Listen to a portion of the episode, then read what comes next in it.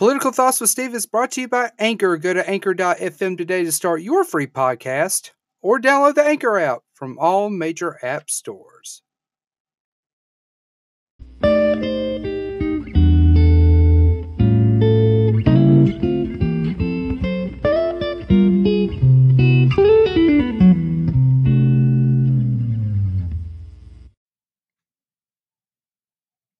And welcome to this week's episode of Political Thoughts with Steve. I'm your host, Stephen Murphy. Welcome, welcome, welcome to all of my political nerds out there in podcast world. Hope everyone is having a great week. So, kind of change of plans. Normally, we do like a segmented show every single week, except for the last week because we had a special guest. But guess what? We have a special guest on this week. And let me tell you, I have been excited for like the last two and a half weeks since her and I were conversing about this idea. So, without further ado, let me introduce my awesome pod sister. She is amazing. I freaking love her and her partner in crime, Debbie Joe.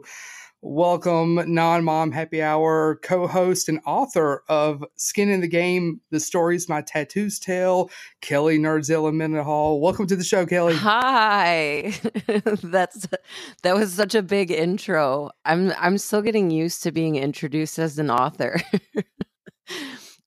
I'm telling you, it, it takes a second, but you know what? I don't think we ever get I don't think we ever get used to the stuff No. that we're doing right now. no. Like it it's crazy to think about, you know, 2 years ago I was a struggling nonprofit professional with a relatively ordinary and normal life. And 2 years later I have been through hell and back with my health and lost my mobility, regained my mobility, and have had surgery and turned into a cyborg. And in the midst of all that, yes. wrote a book and started a podcast. And my life now is completely different than anything I ever imagined. Uh, but in all in in mostly good ways. I mean, I wouldn't necessarily recommend going out and having your spine implode, but uh I'm telling you, Kelly, you are a fucking superwoman. my my trainer Jacob calls me his real life comeback kid. He's like he's like you're my real life comeback kid cuz even when I started working with him about a year ago, we just we just had like our or we're just about to have our 1 year anniversary of when we started working together. And he's certified in rehabilitative training. And so, you know, he says that to me all the time that I'm his real life comeback kid because even when I had started working with him, I had regained my ability to walk at that point, but my muscles were Yeah. so weak that if I tried to walk around the block or walk any distance, like to go to the grocery store or anything, my muscles, my skeleton couldn't be held in place because my muscles were so atrophied. So my pelvis would tilt and it would throw my hips out of place. And if this sounds painful, guys, it's because it is. so, so it is the prelude yeah, to becoming yeah. a cyborg. So, uh, you know, and to go from that, you know, the first four or five weeks or three or four weeks that I worked with him, everything that we did was on the floor and it was all like me doing Superman poses and stuff to like rebuild my core muscles and my hip flexors and stuff. And Mhm. from that, now when I'm working with them, I can like sprint and lift weights and uh See, look at look how far you have just you came. You know, because like when you and I became friends with Debbie Joe, and you were telling me, you know, what you were Yeah. going through, I was like, holy shit, you know. I, I thought I've heard it all from all my friends, and then you know I met you. I was like, "Holy shit, this is a new one!" And you know, you came from you know just so much you know painful shit that was going on to now it's like you're I fucking feel miracle, like you it. know, and especially you becoming cyborg woman, which you know, all my listeners who are comic book fans, you know, y'all should write a comic book about this girl fucking cyborg. I know I have a quote issue number on my uh, on my website. I have a quote from my tattoo artist, Jason in Nashville. Uh, he did the tattoo I have of my dog Rosebud, and when he posted the picture of the tattoo the day he did it, he wrote as a caption, uh, "Kelly is a fucking superhero, and I'm proud to be part of her origin story."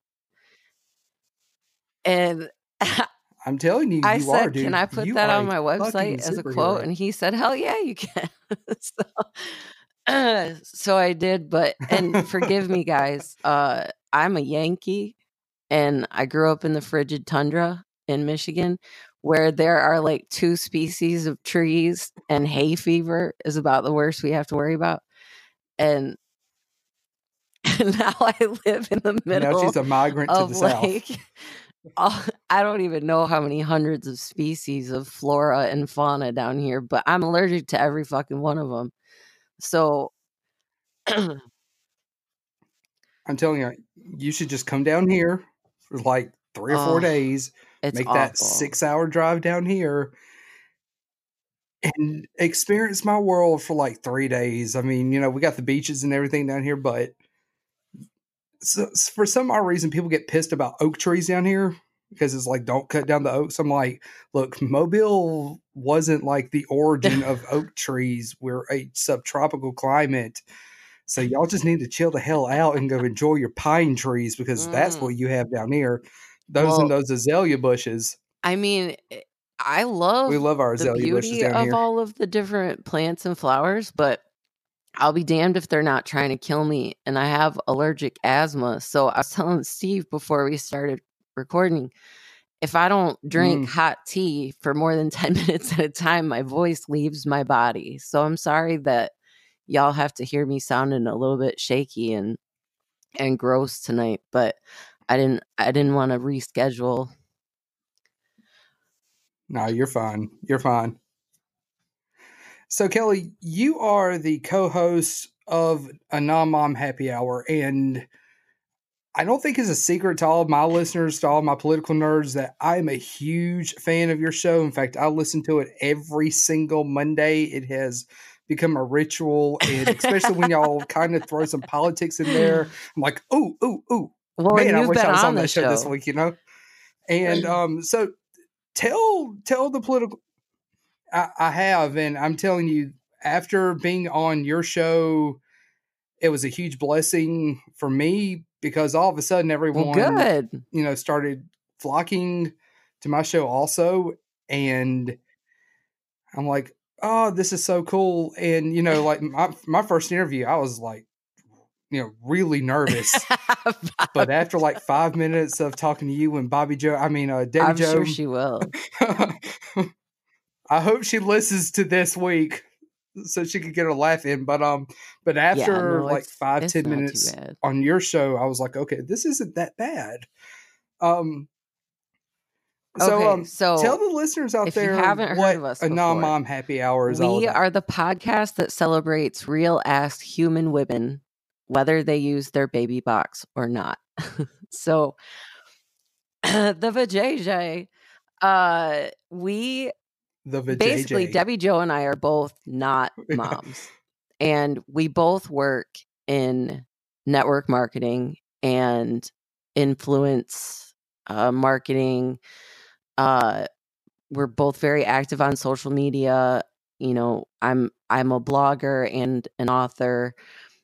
We come. We also both come from backgrounds working in nonprofit and social work. So what happened was we started seeing that there was like all these spaces for moms and it was all like mompreneurs and mom boss and and mom this and mom that and there wasn't really a space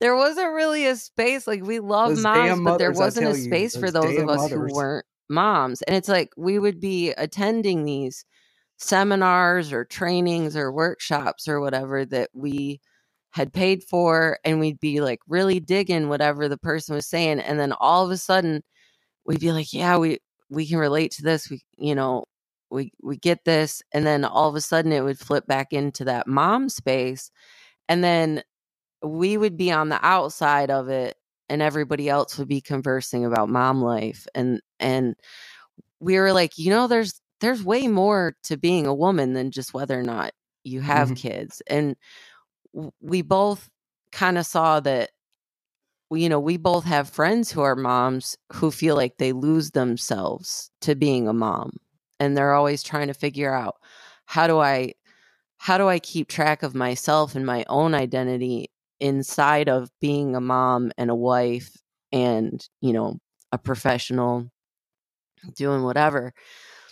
So we it started as a joke. I started calling us the two non-moms because it sounded like the band uh four non-blondes to me. And it started as a joke and we started doing like facebook live uh weekly Mhm. facebook live series together where we would talk about marketing and mindset and all these different things. And people kept saying you guys need to have a podcast. And so that so so we were like all right let's do this. And what it has turned into is this space where we can talk safely and be a safe space and and uh, create community around the what we think is the innate badassery that comes with being a woman and surviving and we're a safe space to talk about trauma and PTSD um sexual abuse or domestic violence mental health disordered eating Mhm. but and you wouldn't think that like you could have fun with those things but but we do we're very sassy and and we make people laugh a lot and we make ourselves laugh a lot we do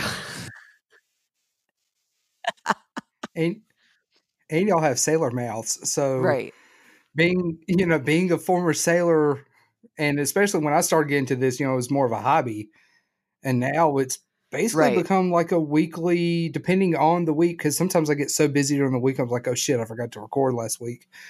But now it's become like a like a routine now where are you that you know if Yeah. I don't record in a week, I've got people like like messaging me on Twitter like, dude, where's your new shit at? where you been Yeah. buddy And then I have you like texting me like, all right, Steve, I'm waiting for your new shit to come out. What's going on? You know?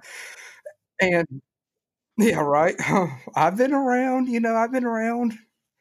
I think uh last week well that's was the tough thing you know, about were being waiting in, for that Mueller in to hit, politics so right it's and like, right, do I and in political journalism i mean you're a I wait? podcast but you're basically a political journalist because you and and i think this is why people flock to your show when you were on our show it's because you're a Yeah. real ass person and you're very down to earth you're an ally to underrepresented populations and to women and to um I mean, and trauma survivor. I mean, you're just you're an ally in so many different ways, and you're also a real fucking person. And so when you're talking about the things that are going on in the political landscape, you make it easy to understand and follow.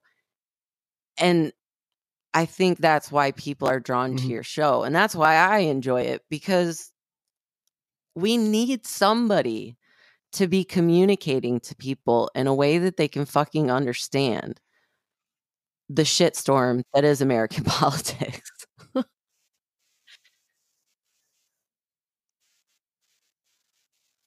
Yeah. Yeah. Like when I was going through my poli sci classes, you know, I, I had a good idea because, you know, I was, you know, ever since the 2000 election between Bush and Gore, I, you know, like 11 year old me or 2000, hell, I don't know. I can't do math right now, but young Steven was like glued to the television. I'm like, holy shit, this is cool. And of course, you know, my grandparents were alive. So, you know, they were nagging at each other because my grandmother was a Democrat, my grandfather was a Republican. I don't know how that show ever worked out. Um, but, you know, I got so immersed in it. So, you know, when I went to college, when I went to college for my undergrad, and became a poli sci major, I had like a you know just a little Right. bit you know of that you know foreknowledge or a little bit of that knowledge to where I know what you're talking about, but and like with this show now, like we've changed up a couple of our segments because people would you know message Right. us and they're like, we wish that you would kind of cover you know you know explain some stuff to us. So now it's like, all right, we're going to do poly talk. We're going to you know pick you know different things that you may not know about, like what's the difference between socialism and capitalism or socialism and democratic socialism and we're going to talk about that. We're going to educate you. So when you start hearing the bullshit that comes out Yeah, of the right and that's media the thing is you're like I mean so much of American now i know the is how you difference can put a and they're on it, just you know spewing their So- bullshit you know? it it really is like that show scandal it really is that level of like who can spin it in a favorable way right Mhm.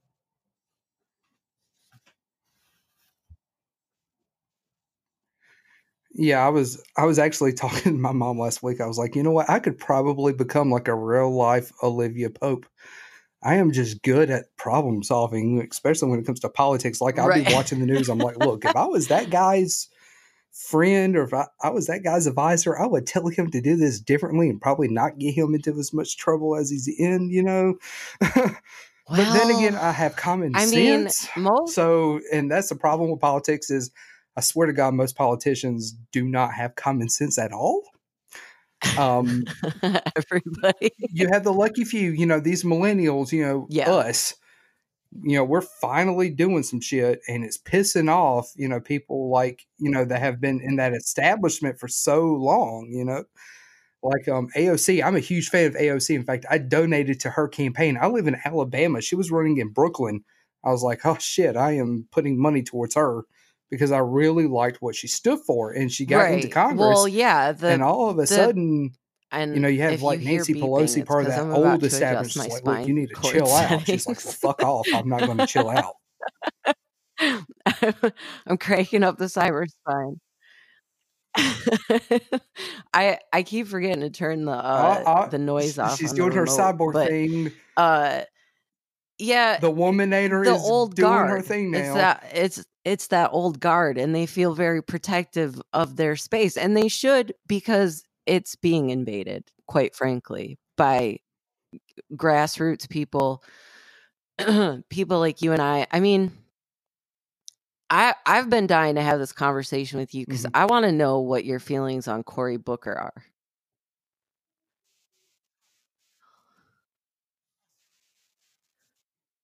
Yeah.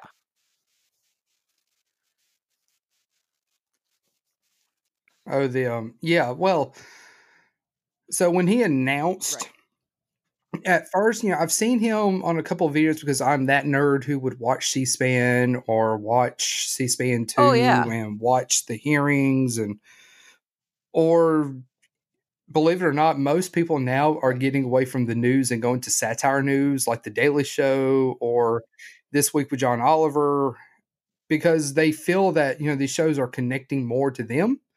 In fact, it was cool because when I was going through my undergrad degree, we actually had like a like a lecture on that.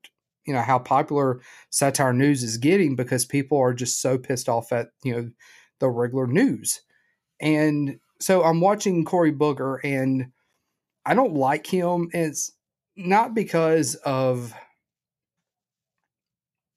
it's not because he's still part of that old guard because I really think he is. Um it's Yeah, just he does not have that much to back it up. He's kind of like trying to be the next Obama, and I don't think you can be the next Obama. Obama was the one and only. I think that you know you're going to have someone younger and fresher, maybe like Beto, or there's this other guy that's running, and I cannot think of his name. Um, I saw him actually on the View, I think a couple of days ago, and he's really young. He's you know maybe early 40s. Um, he's one of the first gay governors. Um, you know he he's a I won't call him a progressive because I'm trying to figure out what we're trying to progress to. I think he is more of a like a new like a millennial Right.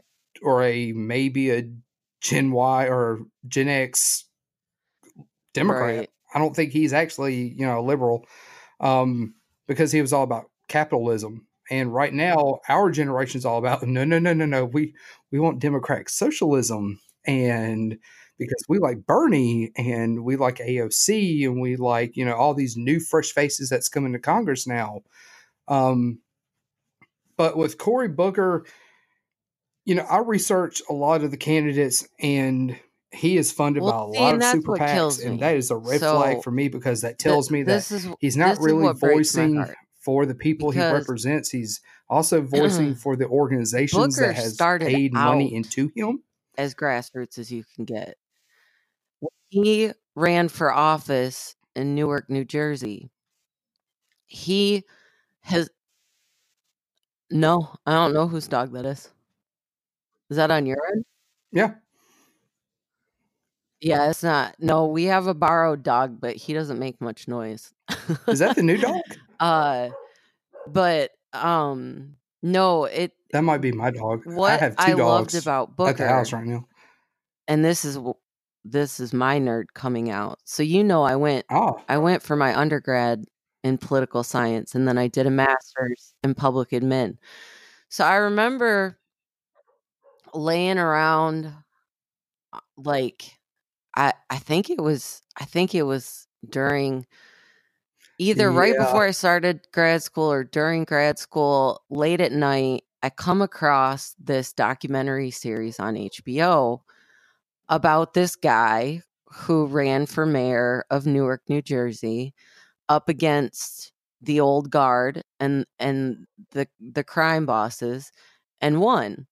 And I'm like, "Well, what is this?" so I watched it and I mean, they tried everything that they could because the crime bosses they had control for a long time. And he went, you know, his life was threatened. They burned down his campaign trailer. I mean, just all kinds of shit. But he stuck it out and he won. And then mm. he, you know, he started climbing up the ranks, you know. But.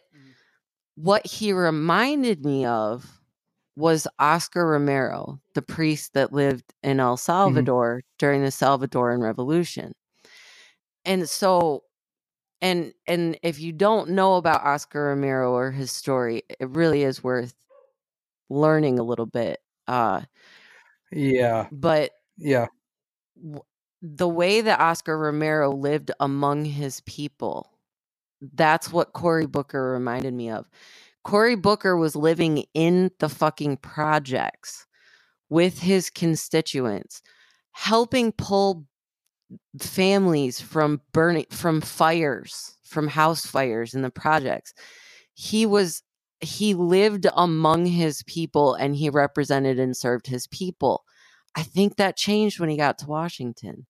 And that's what bums me out is that I don't I don't Mhm. have that that like connection to him that I used to have of that like revolutionary hmm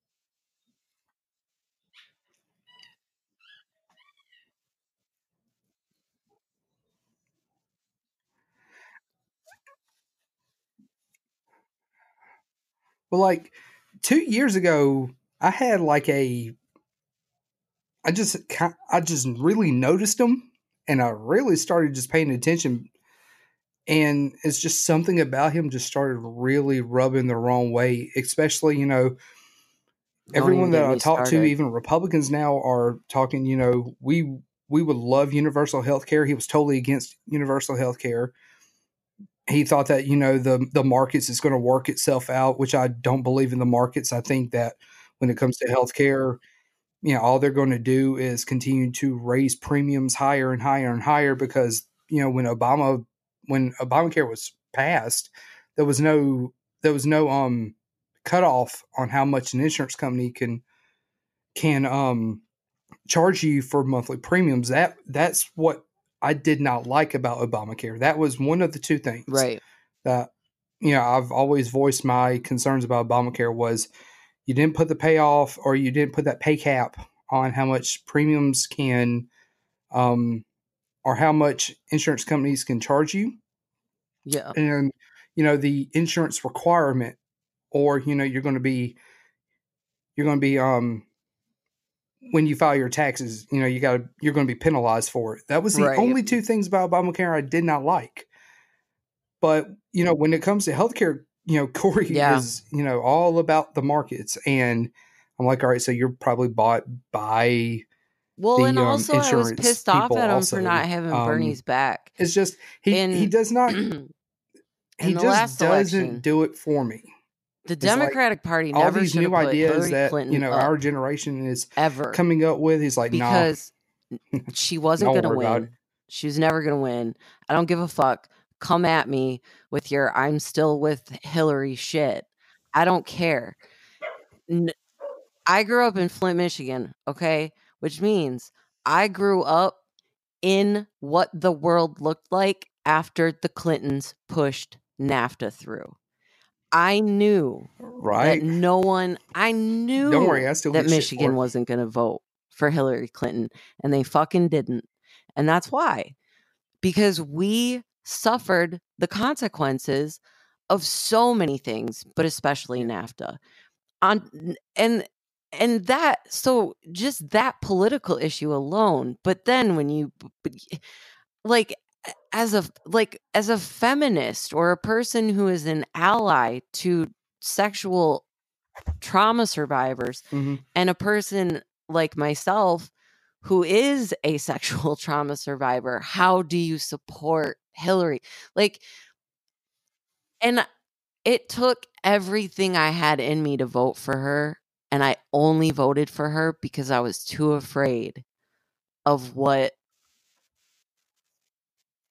yeah because i was too afraid of what he was going to do. Yeah, but she never should have been the candidate. She never should have been the candidate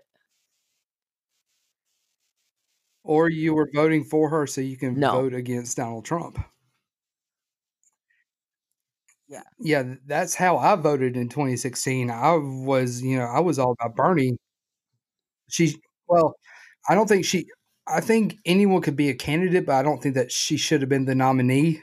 I think that was completely taken from Bernie from the very beginning. You know, my son is a wrestling fan. He Right. loves wrestling, which when I was his age, I was the same way. And he loved Roman Reigns. And I was like, you know what? This guy who is, you know, back in wrestling, you had like a face, the Right. good guy, the heel, the bad guy. They, you know, beat the hell out of each other. And, you know, Roman was actually a face. He was a good guy, but he was, you know, booed all the time. It's because the company was just forcing him down the fans' throat to the point where they just did not want him anymore. And I was like, you know what? This is 2016. This is Hillary being forced down our throats from the very beginning that she announced all the way to It's the okay, primaries. I miss the sound and of my dog even, barking. you know, so- after the leaks came through on WikiLeaks that, you know, the DNC was plugging against Bernie Sanders, um, oh yeah, me too. you know, all of a sudden, it's like, see, I have dogs all over the house right now. They're going fucking crazy right now. Um, I've got three here, so, but yeah, it's like, all right, I was pissed. I was really pissed to the point where, you know, I was still kind of saying, you know what, Hillary could get it, but when I started talking to people in our voting demographic, they're like, nah, fuck it. We're just not going to go to the polls that day. Dude, Yeah, she won by a popular vote, but when you start I reading didn't the even actual trust the results of the American polling government data, at the time millennials did not show that up Obama was for elected. her, You got to understand how millennials and Gen Xers I was showed up for Barack from, Obama. You know, I had just returned earlier. from a human rights study in El Salvador. we did not trust Hillary Clinton. will tell you why Oscar Romero is so important to me. Latin America was my favorite region of study. Latin American politics, history, political revolutions, all that shit. I eat it up like breakfast. I love it. Uh so I so I had I had come back from El Salvador, which was this life changing experience, right? And I didn't trust our government for shit. I was in my 20s, my early 20s. She's one of I us, had everybody. seen enough nerd. from the time I was a child not to trust anybody. I started protesting and shaving peace signs in the back of my head when I was in like second or third grade. I got my first pair of combat boots at Payless when I was nine, and I used to get peace signs shaved in the back of my head during the first Gulf War. That's just who I. It's always who I've been, right? I've always had this really strong and intense, innate feeling of what is right and what is wrong. So, I've always had issues with our system since I was a small That's child. badass. And a lot of that has to do with my oldest sister because she's nine years older than me. And she brought me into that and she taught me a lot, you know, and she would take me to political demonstrations and stuff. So when Obama was running for president, Mhm. at that time I had very little trust for the government in general and for our system. And I had just experienced this trip where I went and fell in love with this place and these people. And I saw how our foreign policy was impacting their natural resources and their health care and their right to liberty and life and health. And I saw firsthand all the ways in which we were violating their human rights according to the Charter of the United Nations. Now, of course, we are officially Mhm. not part of the United Nations anymore.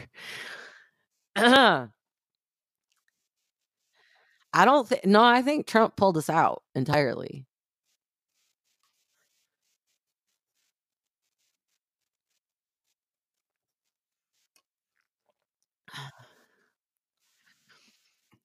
Pretty much. We might be on paper, but Which no, Destroyed no. the I know that he's auto trying. I don't think he pulled us out of the UN. I know that he has pulled us out of NAFTA now, but like which you so know, when NAFTA Obama was was this running big for thing president, that, I you know, remember I was in El Salvador and I had these for people you know talking to me through that, like interpreters. Asking me who Um, I was going to vote for, and I'd say, "Oh, I'm voting for Obama," and they would get that's like exactly tears in their eyes, did. and they'd be like, See, even they would Democrats say how afraid they were if Obama didn't get elected because they were afraid that it was just going to get worse and worse for them because they're not idiots. They know that the United States carries a lot of control over what life is like there. They know that that we impact their domestic policy with our fucking neo-colonialism bullshit. Now I'm getting now I'm getting heated.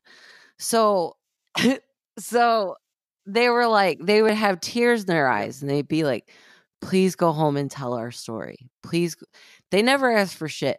We're talking about people who live on an on a dollar a day. They're lucky if they can eat 600 calories in a day. They're Here living in you know go. huts with dirt floors but they're giving us their beds to sleep in and they're not asking us for anything except please go home and tell our story so i had a lot of reasons to to be turned off by america at this point you know? But even my cynical ass cried when obama got elected. I cried fucking tears. I was bawling because i was like we finally got to a point where we Mhm. could elect a black man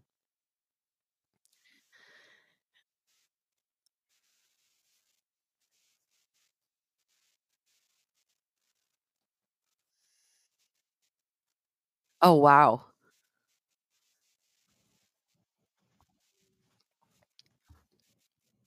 That's awesome. Yeah, right.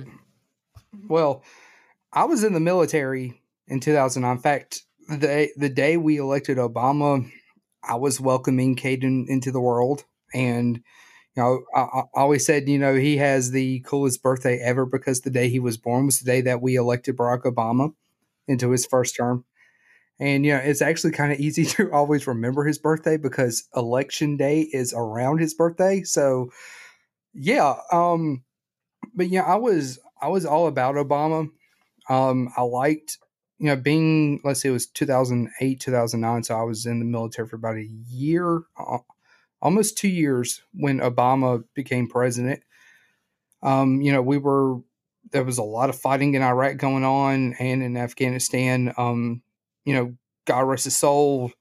Senator McCain was, you know, talking about you know how he wanted to stay. Yeah. I was all about, you know, it's time to start leaving because, you know, this is going to become another Vietnam. This is quickly becoming another Vietnam. And Obama was talking about that. Obama was talking about getting us out. And, you know, from that moment on, I was like, you know what, this is my guy. He is he is my guy. So, you know, I'd go around the boat or around the ship and, you know, ask, you know, all of my brothers and sisters, you know, what do you think about Obama now? You know, it was always a 50 50 with them and that's expected in the military community because you know we get so used to one commander in chief it's kind of like you know kind of skittish about another one because we don't know how this guy is going to be when he becomes our commander in chief and when he was elected that night and I'll, I'll always remember this i was holding Caden and my ex-wife was sleeping and we were watching tv and you know that I was watching. I think I was watching CNN, and you know they, you know, flashed yeah. the the graphic. You know, Obama elected well, he was president. A, he was a real ass. I looked at Kate. he drank like, beer. he hung out with Anthony Bourdain right and ate cheap food. You know and what I'm saying? Like for those eight years under Obama, like I was really not. I was just a fan of him. It was just something about him that I was like, you know what, I he like him. Not and I'm not because I'm of the historical factors. Some stuff like Guantanamo. Yeah, I'm. You know, but yeah, he yeah. didn't have a lot to work with because the Congress was not about letting yeah. Obama. He was just a good done. guy, and you know when after. I, yeah,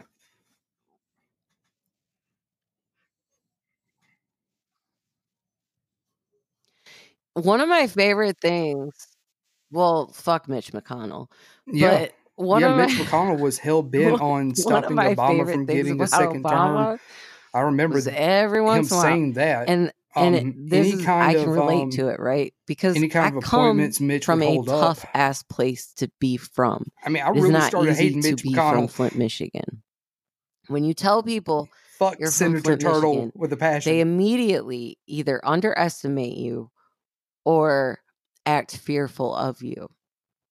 It's it's a very strange because all you know is is the the grit and the grime and and you know the Michael Moore documentaries and the Netflix series and now Flint Town I will say broke my heart because of how r- real and true it felt to to what's really happening in Flint. Uh but so so I like deep down, right? I'm I'm this girl from the hood, okay? And and I've got I've got some street in me. Like I have on more than one occasion and and my friend Whitey, do you know the band Whitey Morgan in the 78s? Okay. Mm-hmm. Whitey's from Flint and me and Whitey are friends. She is Jenny so, from the block. Whitey and I have talked about this before, and I always laugh when I think about it. If you're from Flint, and if you mm-hmm. haven't uttered the words at least one time, I'm from Flint, motherfucker, I will kill you. You haven't really lived yeah. in Flint. Yes, I did. And and so like yeah. there's that part of me, right? But then there's also the part of me that rose above all that and above the adversities that I experienced in adolescence, the sexual trauma, the domestic violence, all of all of those different things that I talk about in my book and I I rose above all of that and got, you know, first my college degree and then my master's degree. I'm the only person in my family with a master's degree. Not that it's doing me fuck a lot of good now. mm-hmm. You'll be the first.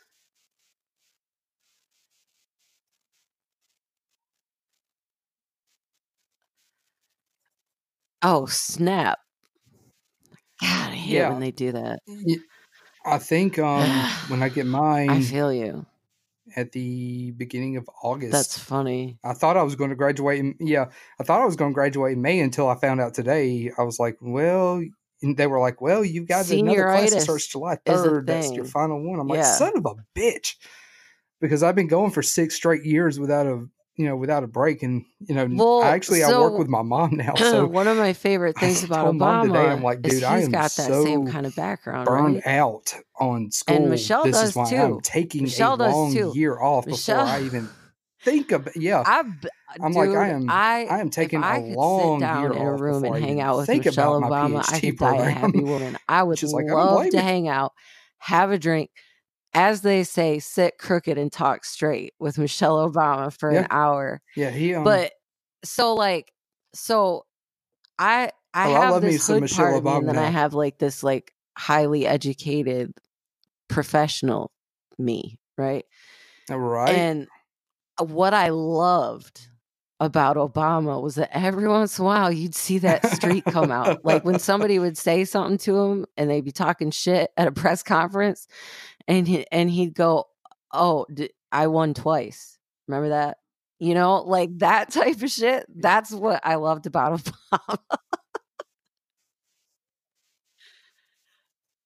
Obama. right. Yeah. Yeah. Yeah.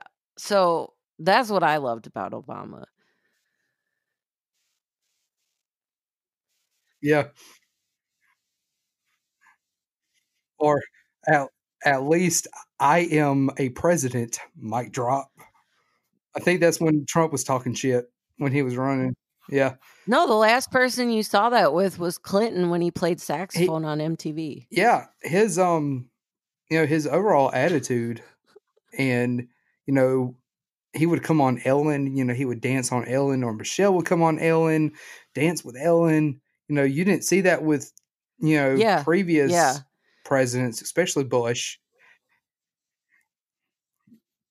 yeah yeah when he played on um arsenio hall and that's pretty much what almost pretty much got him elected Yeah, I've seen those in moment, the 2000s because um, Eminem's you know, young 2000s. voters was like, huh, he plays music. He's one of us. And, you know, go watch um on Netflix right now. There is um the 90s is on Netflix right now. They actually have the 60s, 70s, 80s, 90s, and 2000s. And you know, yeah, I was watching the 90s last night and it got to the part where, you know, they're talking about politics in the 90s and, you know, Clinton doing his thing. And I think it was actually Arsenio Hall himself saying, you know what, what really put Bill Clinton on the map was the night he came on that show, he picked up that saxophone and started playing Elvis Presley. And all of a sudden, everyone's like, you know what? This motherfucker is one of us now. So we're going to go vote for him. And yeah, I mean, you know, you look at Obama, you know, he was young, vibrant. His speech in 04 is what, you know, made him a household name. And just with his ideas, that's what attracted me. Um, so Oh, kind of changing subject. Um, yeah. right now, you know, election season is pretty much in full swing right know. now. Um, That I think right now the Democrats have like 19,000 people running for president. I think it's going to become exactly what it did in 2016, how it was with the Republicans. I was, you know, there was like 15 people running against Trump. Um, here's what I care who- about right now who excites you right now because that's easier as far to as the Democrat candidates? Because right now it's hard to answer. there's no Republicans running I right was- now, which you know that's was normal. to the wall. Whenever you know you have the party leader, you know, I- running for reelection his his But presidential you- campaign was the first who's presidential attracting campaign I ever contributed on to. the Democrat and I ticket right contributed to it more than once. And it and it broke my heart when when he didn't when when he wasn't chosen uh as the Democratic nominee and I felt so defeated. And I have this argument with people because people are like Bernie's old. I'm like he's not that fucking old. Not he's not. What is he? Yeah, two years older than. Trump's orange ass. Like, I mean, he's not in the scheme in the grand scheme of things. In the in the year 2019, he's not that old. Like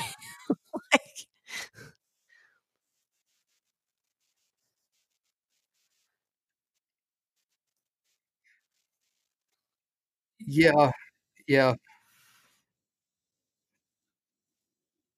It's like that's the main argument, or one of them. Yeah, he's not that old. And, you know, Right. I tell everyone when we have this discussion about Bernie Sanders, I'm like, if it wasn't thanks for Bernie Sanders Right. 2015, 2016, talking about universal health care, talking about raising the minimum wage, talking about, you know, ending for profit colleges and, you know, making it, you know, zero, you know, you don't have to pay nothing to go to, you know, Well, state-run colleges. If it wasn't thanks for that That's guy, the- you would not have AOC. You would not have these new Democrats that have came in. You wouldn't have that movement. He is right. because and that's it's because of him So that we have all these fresh Bernie voices in Congress now. focuses on and all of the things that I care about. It's his exact platform. I care about 2015 women's rights to their own reproductive health and their own example of that. reproductive You know, she is always right talking about you know, minimum wage needs to go out up in New York publicly on and my all over the country. I'm podcast like, about my own of Bernie. abortion at the age of 28. I write about it in my book. It scares the shit out of me that there are people out there who want me who will want me dead when they find out that that I've had an abortion. There are people in my own family who I don't know if they'll still speak to me once they know. But I felt like I had to tell that story because we have to end this stigma and this idea that only horrible, uh, like terrible, evil people get abortions, right? The fact of it is, one in three women make their their choice on whether or not to have a baby and have an abortion. One in three women have an abortion. If you know more than two women in your life, you're guaranteed to know at least one that's had an abortion. Terrible Bottom people. fucking line. Yeah. I know what the world looked like before birth control was accessible, before places like Planned, Har- Planned Parenthood existed. You know, Debbie Joe and I talked about that on, I think it was our 20th episode. We talked about the history of birth control and the woman behind the movement. So I care about those things because it eh, illegalizing abortion is not going to stop it. It's only going to cause more people to die. And and that's the bottom line. So so I care a lot about that.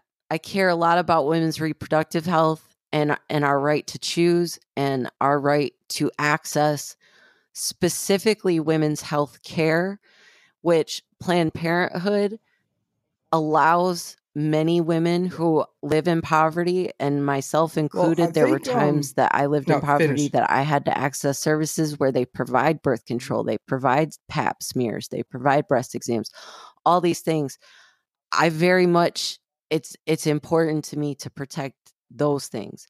I also care about healthcare because I am a person who dedicated my entire life to trying to serve my community at large and the community that I directly lived in. Mhm. I spent my entire adult life trying to save the world by helping take care of young people and and I worked in nonprofit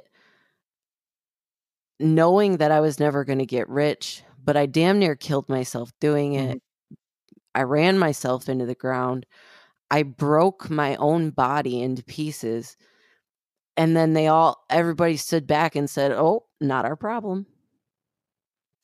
The government, the state, the state government, the federal government, the private insurance companies for which I paid for long term disability benefits, my previous employer, nobody wants to say, Oh, we'll take care of her now. She she's she dedicated her whole life to try and take care of other people. We'll take Yeah. care of her now. I care about healthcare because like right now, i you hear how sick I've been all week. You know, I told you I've been taking Mucinex. I'm using my inhaler. I'm taking three kinds of antihistamines, all this shit. I called today because I used to get allergy injections just to give you like a little window into Yeah. what I deal with. I used to get allergy injections to help with my immune system and help because I was Mm-hmm. chronically sick from my allergies. When I became immobile and couldn't walk, I stopped getting injections because there's only so much you can focus on at one time, right? So, being so sick, I thought, well, I'll call because back in the day when I was getting my injections, I had Blue Cross Blue Shield through my employer, and they considered allergy injections to be preventative health care. So I didn't pay a copay on them. Okay. Yeah. So now I have Blue Cross Blue Shield, but it's through the healthcare marketplace in Tennessee. They're the only insurance provider in Tennessee that's in the healthcare marketplace. Right. So I call I call my allergist immunologist office and I say, you know, I stopped coming in in 2017 when I lost my mobility, but I have my mobility back and I'm sick and I'm wondering Yeah. what it might look like It's the same thing to try and in come in and, you know, and start getting seen again and get South Alabama. my injections again. She said, "Well, do you know what your deductible is for for your insurance?" Now, keep in mind, I have to pay out of pocket even though I have no income. Technically, by the time you take out all my tax credits and deductions, I have no income. I pay $370 a month for my insurance. So she said, How much is your deductible? And I said, Well, it says right here in front of me that my deductible is $5,600 a year. And she's like, Have you met that yet? And I said, No. And she said, Well, they won't start covering your allergy and immunology uh, care until you meet your deductible. And I said, Well, what would it look like if I paid out of pocket? And she said, Well, we would have to rerun all the original tests that we did on you, which is anywhere from 750 to $1,500. Well, I already know it's going to be $1,500 because I was allergic to 72 things.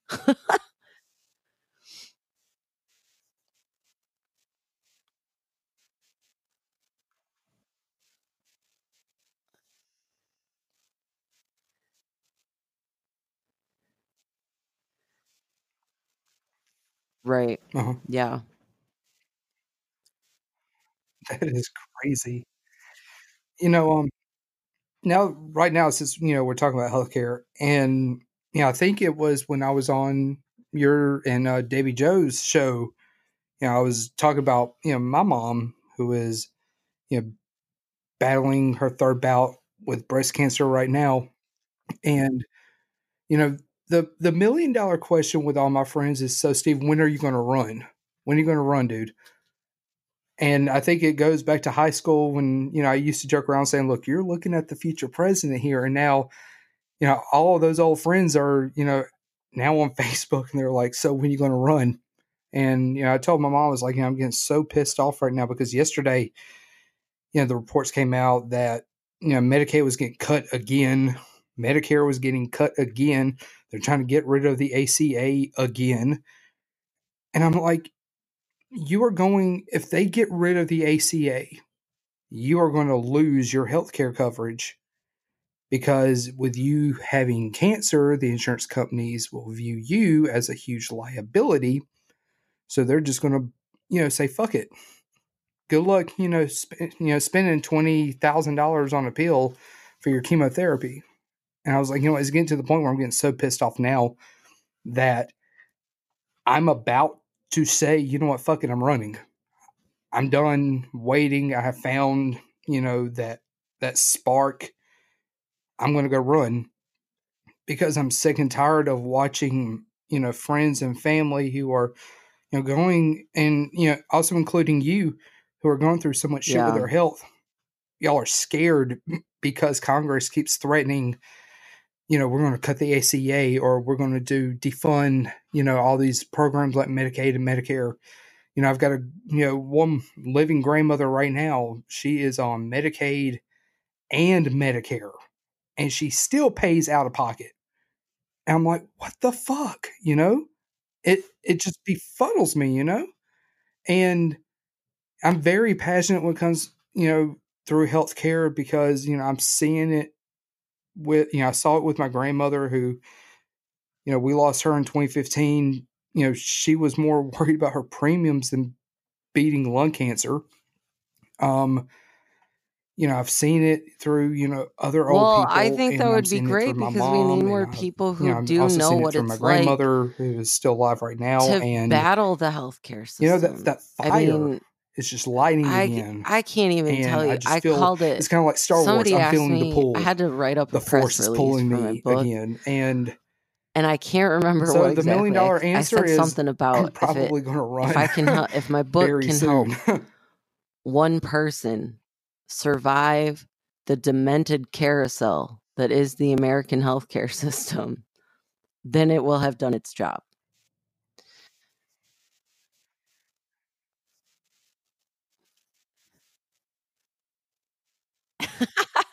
I know that flew by. Sorry about that.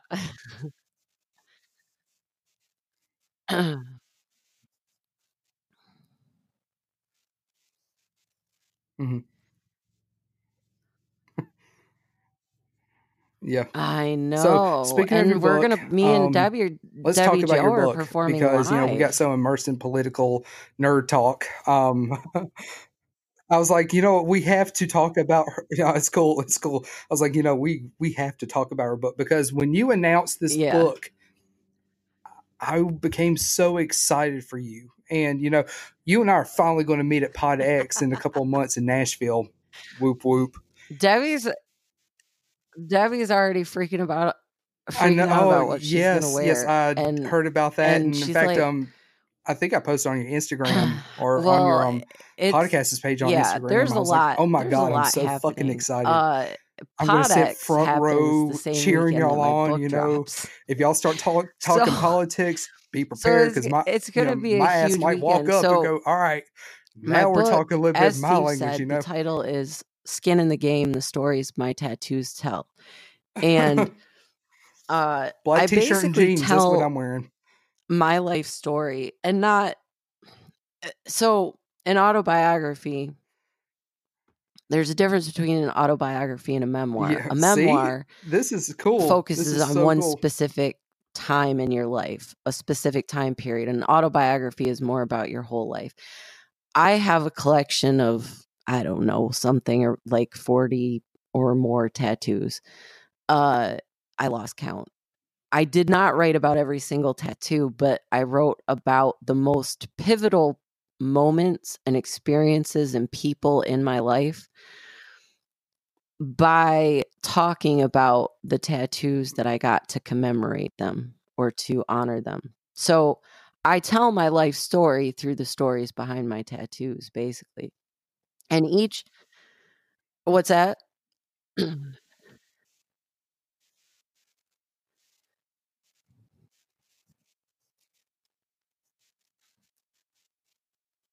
Mm.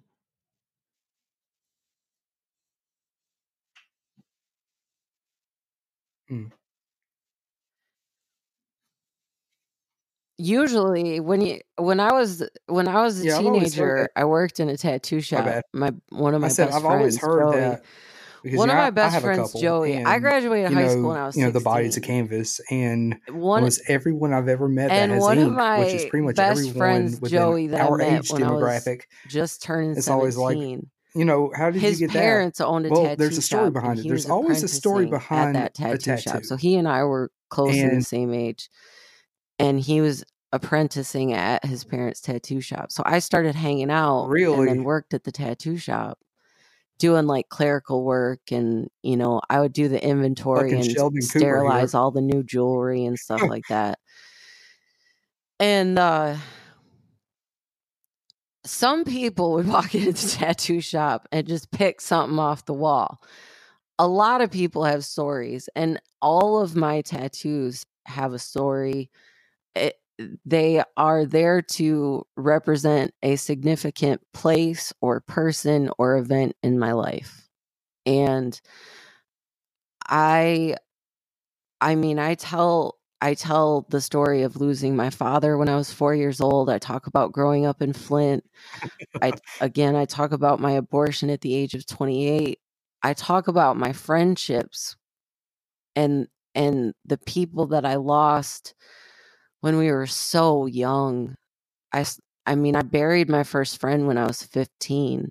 And from the ages of 15 to now at 36, something like 20 friends have passed and not like people that I like hardly knew or was an acquaintance or I went to school. And I'm talking about close friends who are like family.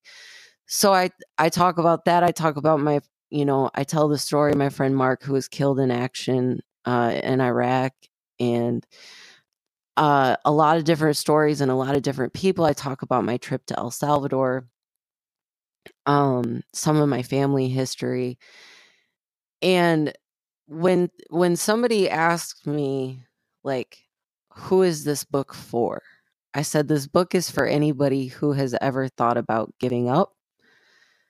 Anybody who felt hopeless or thought that they were too far gone for redemption uh because i have lived many lives in this one lifetime and the last couple chapters in the book cover these last two years of my life where I've been battling my medical uh, issues. And keep in mind that I still don't have a diagnosis. We still don't know why my body fell apart the way it did. So even though I have a cyber spine and a way to better manage the pain, we still don't have a firm diagnosis. So I still have to go through all this exploratory shit trying to figure out what's wrong with me.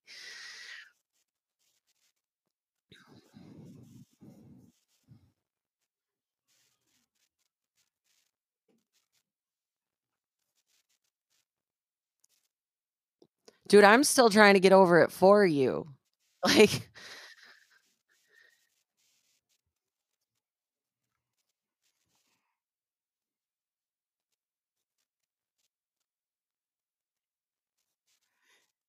You know, your um your story kind of reminds me of my dad's story. Um, you know, everyone knows that, you know, we lost dad on New Year's and I'm still trying to get over that. Um before yeah, that was like a, you know, before we lost dad, you know, Caden was in the hospital with this crazy rash from when he had the flu and it was just everything stacked on top of one another and it was it was just bad. And you know, right before dad passed away, you know, he he was always in a wheelchair. He's been in a wheelchair for I think all around 10 years. And, you know, right before he passed away, he started walking again and it's because of all this you know new medical right. stuff you know they started doing reverse gene therapies and everything and you know all of a sudden you know i'm watching him walk and i remember it was i think two or three days before christmas he walked from the car to his pastor's living room and when he sat down he looked at me and i i had like a tear rolling down he's like what's wrong with you i'm like you have no idea how proud I am of you because you're doing something that I thought yeah, and you never, you know, be able to do it, again. I had a and hard time. All of a sudden, had it seemed like in three days he went from I- that guy. my to, dad died when I was. It was three days. My after brother David calling me and saying, "Hey, we dad lost died. dad." And, that you know, that when you tell your story about you know what you're going through as far as your life. you know as far as And your when I medical heard you talk history about your dad and you had that it's kind of like a flashback you know, the the little because you know memorial episode for him, man, that so killed me you know his because health. he just sounded like Dry such your a tears, good dry your tears. such a I good promise we're not going you to cry know? today. Right.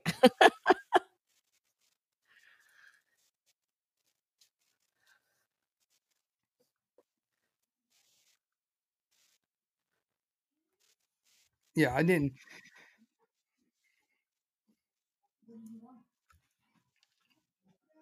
Yeah, he Yeah. we had we had so many differences politically. You know, he was the you know he was the hardcore Republican. He loved Donald Trump, and me and him would get into so many arguments over all of that shit. But what he did for me from when I was young, from when I was 13, when he said, you know what, you didn't have a dad growing up. Can I be your dad? Can I be the guy? Because every teenage boy needs Yeah. a father figure. And from that moment on, he, he would tell me, you know, the only thing that separated you, you know, from being a Jordan is your last name. You have always been a part of this family. You will always be a part of this family. And, you know, that really meant the world Yeah. to me seeing, you know, my best friend who became my brother in 04 after I lost my brother to cystic fibrosis. Just seeing, you know, that everything just come together like, you know what, holy shit, I got a dad now. He's not Mr. Mike, he's dad. And from that moment on, and watching him interact with Caden and treating Caden like, you know what, that's my grandchild. You know, he, he was just he you know, no one's Oh perfect God. but he was the perfect dad for me. And that's what I will always remember about him is he was my dad. Well, you know, I, I got to be a part of that. And well, yeah, that I- memorial, I you was know, really funny story about that it. memorial And episode. I know we're kind of going I a little bit over time, but that- the funny like, story about that memorial episode was the first book, take. I, I cried tell throughout I, the whole I have a, a and a portrait of my dad tattooed on my up. arm from when So he was in the Navy, but it's not just from when he was in the Navy. It's from when he was arrested while so he was I had to go Navy back. So what you're listening is and the subsequently second went take of that prison. segment So with me, you know, holding everything in. You I know, tell the story of being a 22 year old trying to find out more about her dad and calling the Kentucky Department of Corrections and asking for records and information and finding all these things out and getting this this picture of my dad. So it's there's a lot, but I I say go Navy. it's a book about survival, human connection, false steps, and ascension because it's never too too late. And uh, one of my readers that did a review of the book, she said that my book twists the genre of an autobiography on its head because because it's it's very postmodern in that I write a lot like I talk. So I'm telling these stories, these deep dark secrets and and pivotal moments and critical moments in my life and it's like I'm talking to my best friend. So she's, you know, in the review that she wrote, she said it's like you have an inside view into this person's life and uh and it's a reminder that everything will be okay.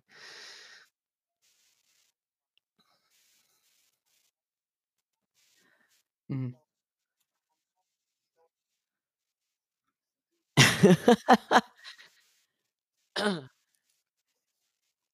I know, and I can't wait to see you.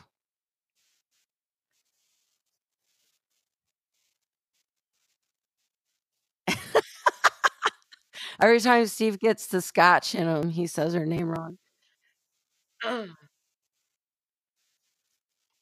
Well, I know I am very excited for you. I mean, you know, you've you've become like this really cool, you know, podcast host, and now you know you you went from that to you know you're one of like a sister to me, and you know It every time I hear, uh, you know, after every time I hear all this cool shit happening with you and with Bobby, I mean Debbie Joe, shit. Um, I know. I s- but I still can't believe it. yeah, it's it's always uh Bobby Joe. Um but every time I, you know, get on Instagram or get on Twitter or, you know, y'all start blowing up my phone, um, I'm like, you know what? I am so excited to see everything that y'all have worked your asses for. It's all coming together yeah, now. so And when I you tell you guys that y'all were going to to be check out my book, presenting at PodX in there Nashville, there are pre-sales up on my was like, website right oh, is now. gonna be I great." just Oh God, today you know, before I like felt like I was I was literally excited, two like hours you know, before we sat down to me and political thoughts was I me and Steve were going to be, you know. I was like, oh my god, this is so cool ebook. because you know, So my friends, I my officially hit the buttons, so now everything's in production, and I'm supposed to get a that they've worked delivery of 100 for, and they're books getting uh, in recognized. mid-April. And with your book coming And out, on June 1st, it's just so much exciting it will officially hit. right now. Like there will, if you go to my website, nerdzillakelly.com. Nerdzilla is like Godzilla, but nerd.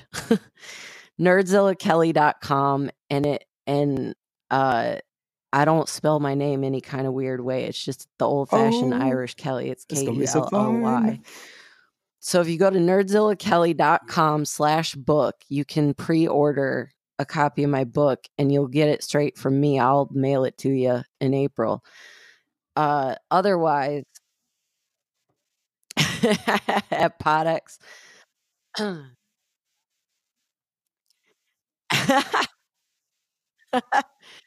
well, and and on June 1st it goes global. So it will be an ebook and print book on Amazon, Kindle, uh iBooks. I mean Barnes and Noble, every every fucking where.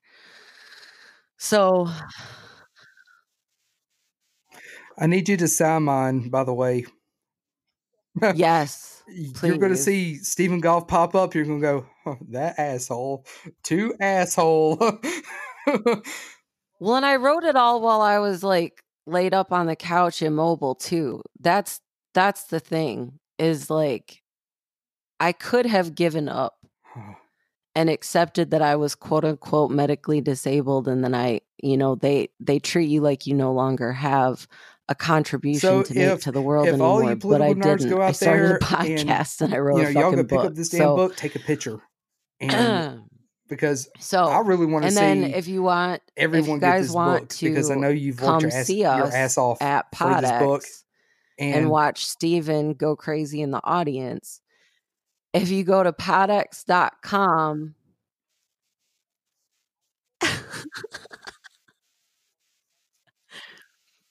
yeah.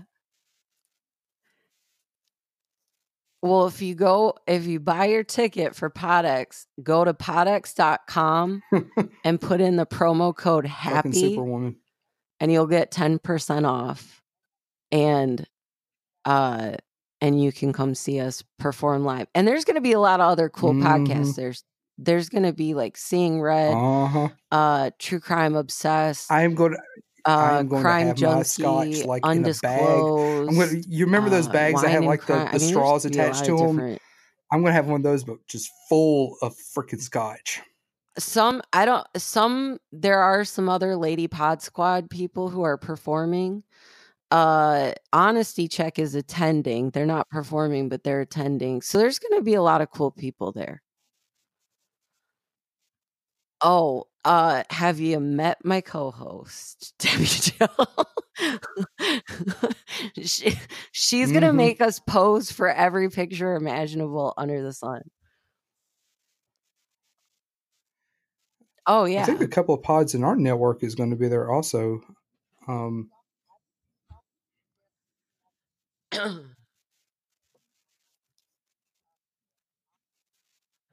yeah, there's going to be a lot of pictures taken. I guarantee that. it's so expensive, and it, it's not what it's cracked up to be. It's just too many. we, we and you know we've we've got to do dinner. You know while we're in Nashville. There's this is so many if you're gonna run for places. I mean, hell, you live in Nashville. run for I office should in live Nashville up in and get them to talk Every to a fucking to urban planner like, once "Oh, we're in a going while. to Nashville this because weekend." I'm like, "We need to go all this building new buildings Um, is like nice and all. and I think I've said it like a million times. I am moving to it, Nashville Nobody can because Dummies. yeah, but I think I think what sold me. My cousin lives in Nashville. I am He's a Nerdzilla Kelly vice president on of some everything. communications company. He said, Uh, "You know what? we have less than one percent unemployment." I was like, "Stop!" Nerdzilla Kelly, You sold me at less than Instagram 1%. and Twitter, Nerdzilla Kelly. You can check out the podcast at anonmomhappyhour.com Yeah, right. and that will connect you to all of the, the things. We are also on Twitter and Instagram. Debbie runs the Instagram and I run the Twitter. Freaking dummies. So So, uh, real quick, how can my viewers find you? it's funny because we're both sassy, but in different ways. So if you want to experience both of our personalities, you really have to follow both. Uh, because we we split up the duties. But yeah, Twitter it because of the character limit, it's it's just non-mom happy hour on Twitter, but on Instagram it's oh, a non-mom happy hour. And where, like, what platforms are Thank you so much for letting me come hang out. Yeah, she, she blows up my Instagram every time I get on there. Yeah. I love you. Indeed.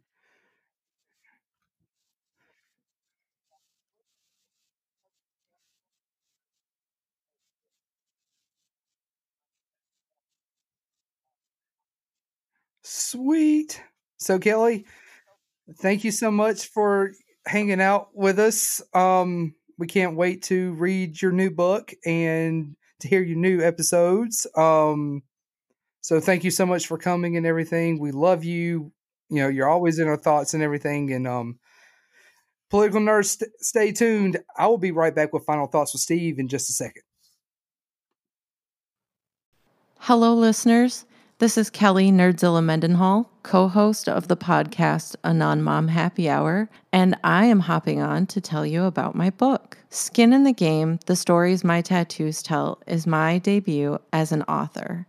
In the book, I tell of the significant events and pivotal moments of my life by recounting the stories behind my eclectic collection of tattoos. When asked about my intended audience, I like to say that this book is written for anyone who's ever thought of giving up, anyone needing the inspiration to keep on fighting, and anyone who fears that they may be too far gone for redemption. Mine is a new take on the genre of autobiographies, with full color photos of my tattoos and other illustrations accompanying each chapter. My pivotal life moments and the resulting lessons immortalized in my tattoos are captured with these full color photographs alongside the moving text. Throughout the book, the reader witnesses my navigation and survival of life's most harrowing moments the death of my father at the age of four years old, the physical and sexual abuse I endured as an adolescent, the gut wrenching loss of friends who died too soon, my abortion at age 28, and my journey to solve the mystery of the sudden onset of debilitating chronic pain and loss of mobility at the age of 35. The CDC reports that 4.4% of adults ages 25 to 44 experience high impact chronic pain in the US. Women are actually more likely to experience high impact chronic pain than men, approximately 8.9% of adult women experiencing acute chronic pain compared to approximately 7% of men. Further, patients like myself experiencing acute chronic pain are more likely to experience depression and anxiety, loss of mobility, and loss of quality of life. I like to say that I am a recovering nonprofit professional forced to reconnect with my former, more creative self to survive. I wrote this book entirely from what I playfully but genuinely refer to as my business couch. In June 2017, my legs fell out from under me, literally and figuratively, and life as I knew it was over. This book is my way of turning my mess into a message. If I can help even one person survive the demented carousel that is the American medical complex, help one person feel less alienated and hopeless, my book will have served its purpose. If you'd like to know more about me and my journey, the book itself, or some of my other business ventures, you can go to www.nerdzillakelly.com slash book. That's nerdzillakelly.com slash book. Nerdzilla is spelled exactly how you imagine it, just like Godzilla, except for Nerdzilla on the front nerdzillakelly, K-E-L-L-Y dot com slash book. And I really appreciate you guys taking the time to listen to my little blurb and visit my website. Pre-sales are up right now. Print and ebook distribution launches on June 1st of 2019. Thank you. And welcome back. So, this is everyone's favorite segment, including mine. This is Final Thoughts with Steve, where we can just have a chill conversation, just chill out from the episode and try to get our blood pressure down and everything, which your blood pressure shouldn't be up that high. Um, since uh, our interview with Kelly Mendenhall. Um, thank you so much, Kelly, for coming on our show. Um, we cannot wait to read your book and talk to you again. Um, so, as everyone knows, especially in the political world, um, you know, there was some shit that happened in the last uh, week, week and a half with the um, mass shooting that happened in New Zealand, which is a beautiful country, by the way. If any of y'all have a chance to go to New Zealand, I strongly, strongly recommend that y'all go to New Zealand and check out New Zealand. It's a beautiful country, but there was a tragedy that hit New Zealand a couple of weeks ago when a mass shooter went into a place of worship and just started opening fire and killing a lot of people. And you know it it goes back to a lot of different conversations that we've all had about how crazy our world is and how divided we still are um, you know, if you talk to people in the United States, um, you know, they'll tell you that our country is probably more divided now than what it was eight years ago under President Obama. And I, I believe that. I really do believe that. I believe that the administration that is currently in power right now has done anything and everything to tear us apart. And we just need to come back together. But when that tragedy happened in New Zealand, it really does hit home for all of us because it seems like every other week or at least once a month there's you know a, a mass shooting somewhere in the United States and you know just a lot of death and a lot of sorrow. And it goes back to the original conversations where we need to do whatever we can to end this madness that is just engulfing our culture in general all over the world. Now, we can't stop violence. We cannot stop violence. Violence is going to hit our hometowns, it's going to hit our streets, regardless if we continue to be nice or not. There's just evil people in the world, and we just need to accept that. However, we as decent human beings can create an environment to just let people know if they're going through any kind of problems, they can come to us to talk. I mean, most of us don't have degrees in psychology. I know I don't. But it does not take a degree in psychology just to be a good listener or to be a good friend. And a lot of people right now are struggling, and a lot of people just need a friend. And to all my listeners who think that they're alone, I promise you are not alone. I once thought that I was alone when I was going through my depression and my anxiety, you know, especially after my divorce and leaving the military. I mean, it was a really rough road, but um I had a lot of amazing people in my life that showed that support and it's because of them why I'm here today. It's because of my son why I'm here today, but it's because of people that were you know just want to be good friends and just listen they helped through that whole process. So, to everyone out there that is struggling, I promise it gets better. It's, you know, it may not get better today, it may get not get better tomorrow or next week or next month, but eventually it's going to get better. And when it gets better, you're going to feel better. But while you're going through this struggle, surround yourself with positive people. Just surround yourself with positive people, people who look at the bright side of life. Um, and yeah, it gets annoying. Uh, let me tell you, it does get annoying when you have people that are very positive and you're just not a positive person at the moment. But I promise everything does get better.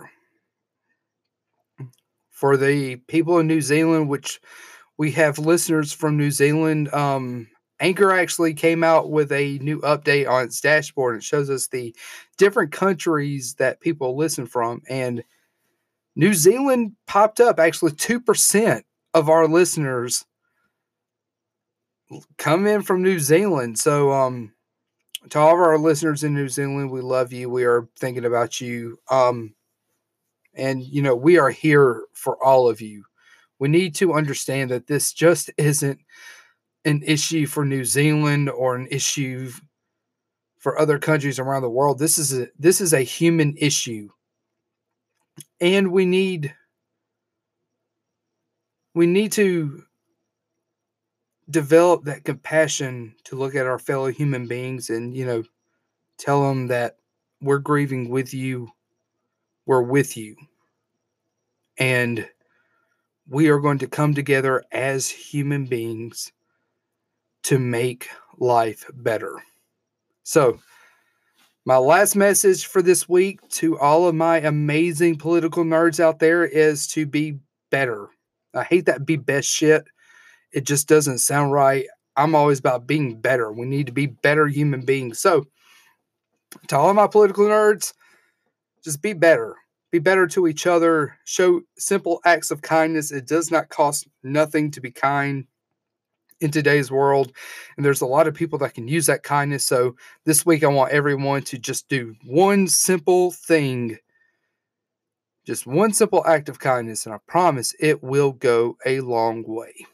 So that's going to do it for this week's episode of Political Thoughts with Steve. To everyone who has went to Twitter and given our page a follow, thank you, thank you, thank you so much. We are almost at 2,000 followers. And right now we are continuing that journey on to 10,000 uh, followers for this year. So if you haven't liked our show yet, go to twitter.com slash official PTWSTEV and click that follow button. We will follow back.